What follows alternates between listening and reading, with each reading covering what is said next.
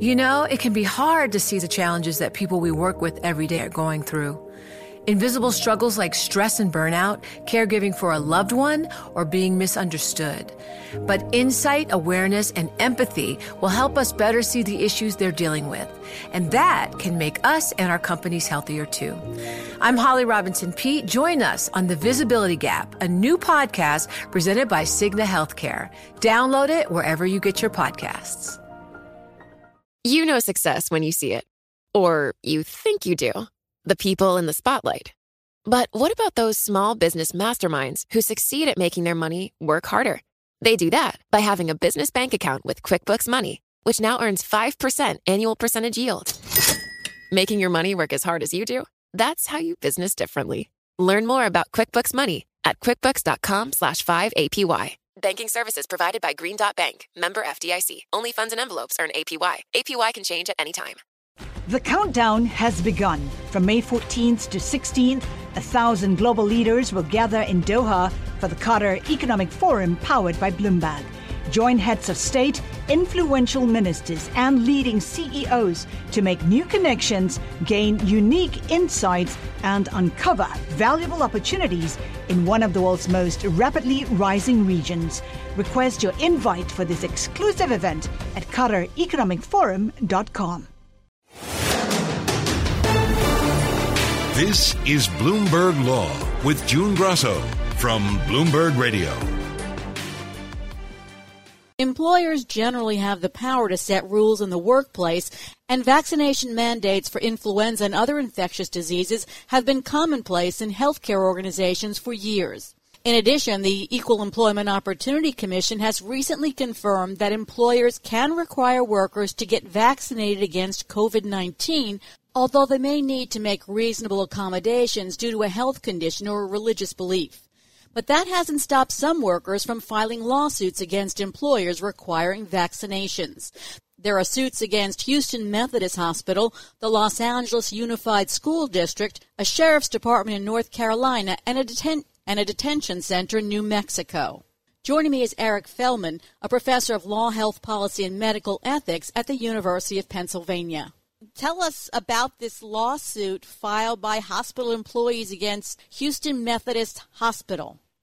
Yeah, I mean, it's not much of a lawsuit from a legal point of view, I don't think, but it certainly expresses the frustration or anger uh, that we've seen, I think, for quite a while in the anti vaccination community that's really come out in full force, I think, during COVID 19.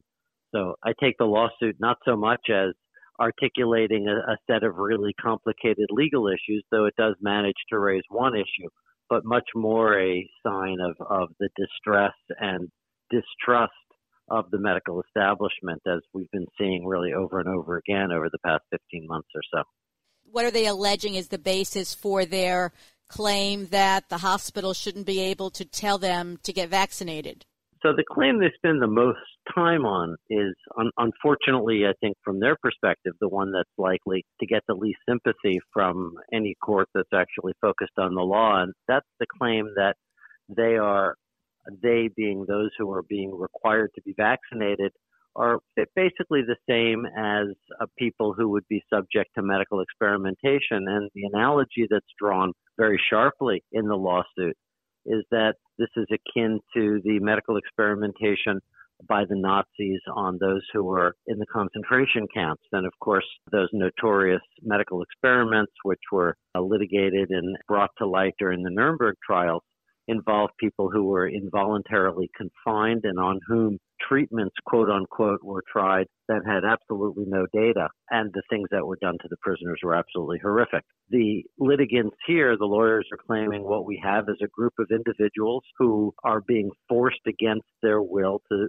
subject themselves to this untested vaccine. And, and that's just wrong scientifically, and I think it's wrong morally and it's wrong legally.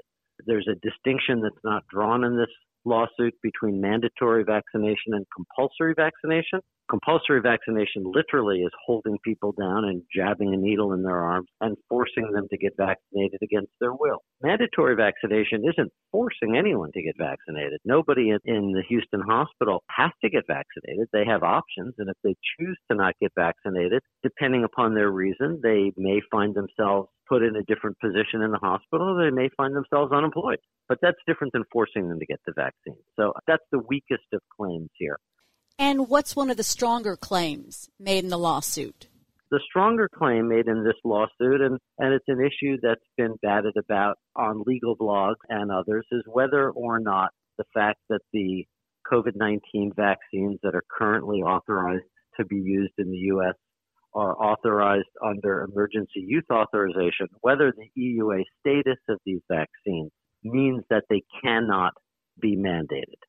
And it gets into really the, the regulatory weeds here, but there's a section of the regulations about the emergency use authorization that discusses the requirement that people who are receiving a vaccine approved under emergency use authorization have to be told about the consequences of accepting and not accepting, et cetera.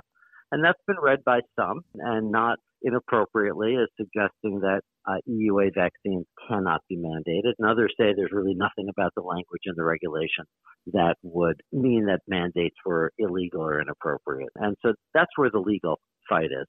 Wearing a mask became a political issue, and now vaccines are becoming a political issue. Are there any political motivations behind these lawsuits? One thing about the Houston lawsuit, I think really underscores the degree to which one needs to look at this as a, a political statement or or a um, sort of an ideological folly rather than a, a really serious effort at legal articulation. The, the lawyer who's representing the plaintiffs against Houston Hospital is a gentleman named uh, Jared Woodfill. He was chair of the Republican Party in Houston for over a decade and has recently been involved in the Stop the Steal litigation. So he's someone with an ideological agenda, and fair enough, people have ideological agendas. But I, I think the lawsuit here is really uh, much more about putting that agenda into the courts, bringing the agenda to the public through media attention and through interviews like these than it is a serious effort at uh, lawyering. When the FDA completes the process of approval for the vaccine, will the basis of this lawsuit then disappear? I think when you know the FDA is expected to provide uh, full approval of the vaccines at some point in the fall. I think no one's quite sure exactly when, but I believe both Moderna and Pfizer have approved have applied for full approval. At the point at which the vaccines receive full approval, I think a lot of the steam behind these lawsuits is is likely to disappear because it's going to be really tough to make any claim at all about uh, the language and the regulation of emergency use authorization being relevant anymore. That may not stop the lawsuits. There have been plenty of lawsuits around vaccine mandates uh, that did not involve EUA. But the novelty of the COVID 19 vaccine is that it is approved under EUA, and so it would be the first or is the first vaccine under EUA that various entities, universities, uh, private businesses, hospitals, et cetera, have been mandating. So it's really the EUA issue that's been the focus. Once that's gone, I think those who are bringing lawsuits are going to have to find a different basis on which to make their claim. Many employers and institutions have apparently received letters threatening lawsuits against vaccination mandates. Does the threat of a lawsuit stop a lot of employers from mandating vaccines? Yeah, so there there has been a, a fairly well coordinated national effort, I think, uh, driven by several organizations that are uh, strongly objecting to the idea of the COVID 19 vaccine mandated to find sympathetic lawyers and law firms around the country to bring these claims to the courts. And so you have a, a series of lawsuits that would percolate around the country making similar arguments and I think the hope is, and and it and it's not a bad political strategy. Uh, the hope is that's going to serve to dissuade those who might otherwise have mandated the vaccine to back off. Uh, and I think there's probably uh, some truth to that. That nobody likes to be sued, uh, particularly uh, to the degree that one is being sued by one employee by one's employees. I, I think what you end up seeing is a deterioration of workplace morale. You have workers who are unhappy. You have divisiveness between the workers who say they wouldn't go to work unless everyone was vaccinated versus those who say, I'll never get vaccinated. You have arguments about privacy, about freedom, about fundamental values. So even without the lawsuits, I think most employers, most of the time, would prefer to see everybody embrace the idea of vaccination without a mandate. Uh, but in a variety of settings, let's say airlines would be an obvious one, cruise ships would be another, academic institutions and medical institutions certainly another. Uh, relying on voluntarism, while it would be nice, probably isn't enough. So, you know, University of Pennsylvania Hospital, the hospital where um, at the university where I work, has mandated vaccines for faculty and staff. I believe that's uh, going to be increasingly the trend across the country, just as hospitals have mandated the influenza vaccine for faculty and staff. Uh, universities are increasingly mandating it. But businesses, I think, if they can find ways around mandating it and uh, happily stay out of the courts, are likely to probably uh, go in that direction rather than the direction of a vaccine mandate. Have there been lawsuits against the hospitals or the universities who mandate the influenza vaccine? There have been lawsuits, and uh, I think the law has been pretty clear since the beginning of the 20th century that there's a strong public health justification for mandating vaccines. And that's been the case in schools, that's been the case in communities more broadly. And so while there has been litigation, that litigation has generally failed.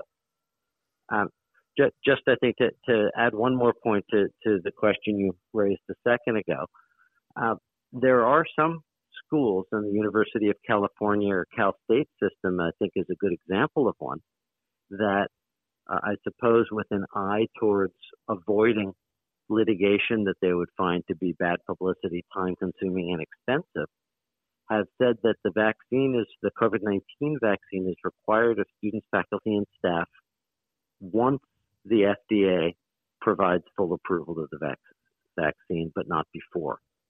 So they're sidestepping, I think, thoughtfully and, and cleverly the possibility of litigation based upon the emergency use authorization of the vaccine and saying we will mandate it, but not until it's fully approved because we're we're pretty confident that we're on strong legal ground, even if we were to mandate it sooner. But we know we're on very firm legal ground if we put it off. And so putting it off has been the UC strategy and is increasingly the strategy, I think, at some other institutions. The EEOC, the Equal Employment Opportunity Commission, recently confirmed that employers can require workers to get vaccinated. Does that carry any weight in a lawsuit, the EEOC's recommendation? The you know it, it's going to depend upon the state. There there are a variety of states that have uh, either through executive order or legislative action or both passed laws that prohibit uh, vaccine mandates, or certainly if they don't prohibit the mandate, they prohibit the enforcement of the mandate by telling employers, uh, both private and public, that they cannot ask anybody to demonstrate or provide proof that they've been vaccinated. And if they do, for example, in Florida, uh, they're subject to a fine of up to $5,000. So I think in a place where there's a state law, that state law is likely to override uh, the federal guidelines here from the EEOC. That said, there are lots of states that don't have those laws. And also that said, I think the EEOC's guidance is really important because uh, it didn't just say it was okay to mandate vaccines uh, uh, by employers. It, it, said that mandating the vaccines in most circumstances uh, would not be a violation of GINA, the Genetic Information Non-Discrimination Act, uh, or of Title VII of the Civil Rights Act, which prohibits discrimination based upon race and religion and other categories, or of the Americans with Disabilities Act. Uh, and then it also spoke in some detail about the kind of incentives that employers could provide to employees so that they could nudge people towards getting vaccinated without mandating vaccines. And, and that, I think, has become an increasingly important way of getting people vaccinated without requiring them to be vaccinated. Offer them money, offer them a day off, offer them some sort of a perk. Thanks for being on the Bloomberg Law Show. That's Professor Eric Feldman of the University of Pennsylvania Law School. You know success when you see it, or you think you do. The people in the spotlight athletes, actors, artists. But what about the people behind the scenes? You know, the ones who make it all happen the lighting engineers, the sideline photographers, the caterers. They're small business masterminds. And if there's one thing they have in common, it's making their money work harder. That's why they have a business bank account with QuickBooks Money, where they are now earning a generous 5% annual percentage yield. Yes, 5% APY. Making your money work as hard as you do? That's how you business differently. Learn more about QuickBooks Money at quickbooks.com/5APY. Banking services provided by Green Dot Bank, member FDIC. Only funds and envelopes earn APY. APY can change at any time. You know, it can be hard to see the challenges that people we work with every day are going through. Invisible struggles like stress and burnout, caregiving for a loved one, or being misunderstood. But insight, awareness, and empathy will help us better see the issues they're dealing with. And that can make us and our companies healthier too. I'm Holly Robinson Peete. Join us on The Visibility Gap, a new podcast presented by Cigna Healthcare. Download it wherever you get your podcasts. Success is more than the final destination. It's a path you take one step at a time. It's discipline, it's teamwork, and it's the drive and passion inside of us that comes before all recognition. It's what Stifel's been doing for over 130 years. Quietly, yet strategically, Stifel's become one of the fastest growing wealth management and investment banking firms in the country. Our financial advisors go beyond traditional wealth management to provide clients with direct access to one of the industry's largest equity research franchises and a leading middle market investment bank because success is the drive it takes to keep climbing, the passion to keep investing, the best of each of us made better by the best in all of us. And that is where success meets success. Start your journey at stifel.com. That's S T I F E L.com. Stifel Nicolaus and Company Incorporated, member SIPC and NYSE. The Biden administration's decision to defend former President Donald Trump in a defamation lawsuit over his rape denial surprised many and angered some. In a letter to Attorney General Merrick Garland, the House Judiciary Committee called the decision misguided and demanded that the Justice Department reverse its decision to defend the case. The Justice Department's court filing strongly backed Trump's assertion that his calling advice columnist E. Jean Carroll a liar in 2019 after she accused him of raping her in the 1990s was an official act shielded from lawsuit. Joining me is Bloomberg legal reporter Eric Larson start with telling us about this law that would allow former President Trump to dodge a defamation lawsuit? So it's a, uh, it's fairly obscure law that doesn't pop up a lot uh, in the news, but it's called the Westfall Act of 1988. Um, what it does is it protects federal employees, government employees, um, from litigation against them, civil lawsuits um, filed against them that relate to their job duties. So one example that pops around a lot is, you know, a, USPS mail carrier, you know, crashes a, a, into a, car and gets sued by the occupant of that car. This is the type of law that would get that suit thrown out because they, it would make the United States government essentially the defendant rather than the individual. So the position of the Trump administration was that his alleged defamation of E. Jean Carroll would fall under this law. What did the government argue why did they think that this applied to Trump in this case?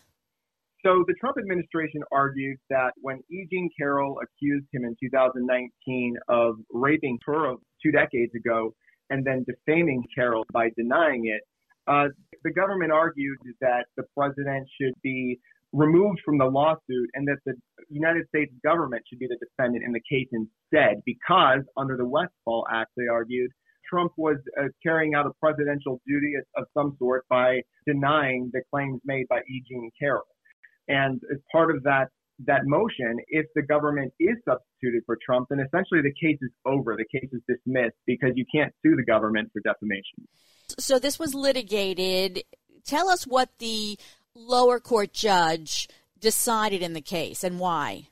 So in October, the federal court judge uh, in Manhattan disagreed with the Trump administration and ruled in favor of E. Jean Carroll and said that Trump was not carrying out a presidential duty when he denied her allegations and essentially accused her of lying, of, of making this up for political purposes, um, claiming that she had made similar allegations against other men, um, which wasn't actually true. And it also said, frankly, that she wasn't his type, to use his words.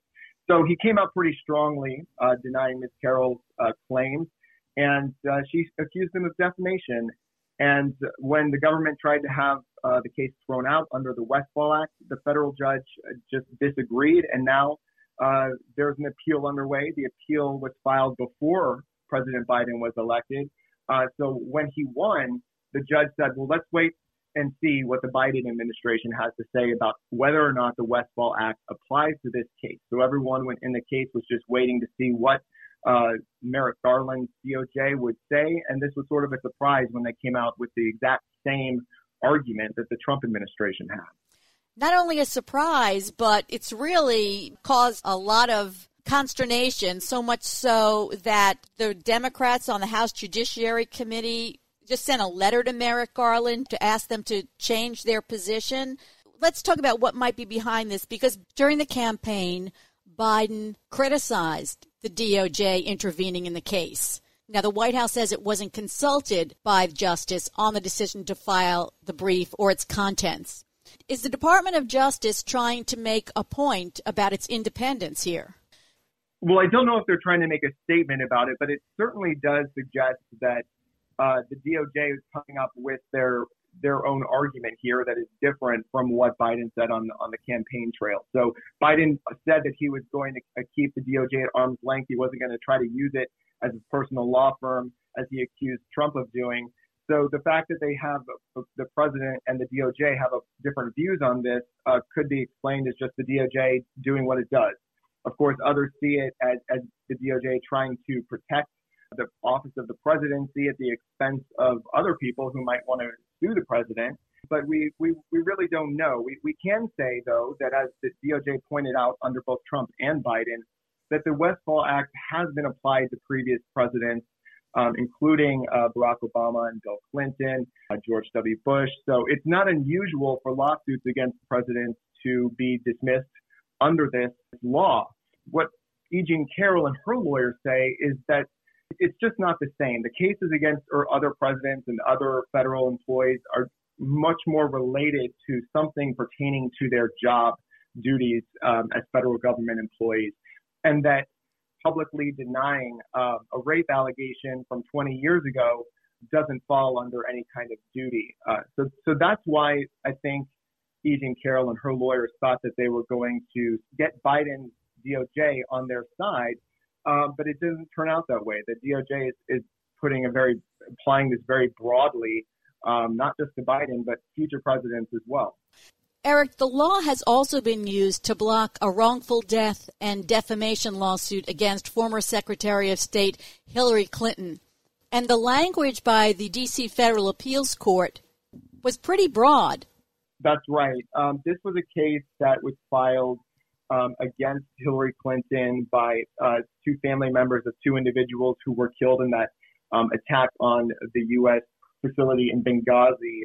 Um, they accused her of defaming them. They also accused her of, of causing the wrongful death of their loved ones by allegedly sending sensitive information about that facility over her uh, private email server. Um, so, you know, th- this case was thrown out under under the Westfall Act. Um, the judge um, the, and the federal appeals court agreed that uh, this related to all of this related to do, Hillary Clinton's duty as Secretary of State, and that that's precisely what uh, the Westfall uh, Act was passed for. Um, and you're correct that it's a, the federal appeals court in Washington did use very broad language, uh, saying that there was extensive precedent had made it clear um, that alleging a federal employee violated policy or even laws in the course of her employment, including specific allegations of defamation or potentially criminal activities, does not take that conduct outside the scope of employment. Kind of a long quote, but it really does show how broadly the Washington Appeals Court uh, interpreted that. Of course, the case we're talking about is now before the uh, Second Circuit in New York, uh, so it'll be interesting to see how, how their decision comes down on it. Is Trump raising a similar defense in lawsuits against him over the Capitol insurrection? Yeah, that's really interesting because uh, he, he, is, and uh, the, the, DOJ hasn't come down with um, with a, any sort of determination on that yet. But I think that there are, are people who are concerned. You know, we quoted one of them in, in, in one of our stories saying that they were very concerned by this broad um, interpretation. Um, and it's it's interesting too because you could see how the argument from both sides would apply to this case as well. Um, the difference being in this case, uh, the president, uh, then President Trump, was making comments that really were directly related to um, an election that had just happened, uh, it, it related to his election. Um, obviously, we know what happened uh, to, when people took what he was saying literally and believed um, his his lies about the election being stolen. Um, but you know, clearly they're going to argue that this was just his job as president. He was just making commentary as presidents do. And the other side is going to argue he went way too far, that inciting an insurrection surely is not what Congress intended when they passed the Westfall Act. Uh, so again, it's a, it's going to be another test of, of this, this law. I want to talk a little bit about the lawyer who is representing E.G. Carroll in her lawsuit against Trump, Roberta Kaplan, because you did a story on her. First of all, tell us a little bit about her and, and her background.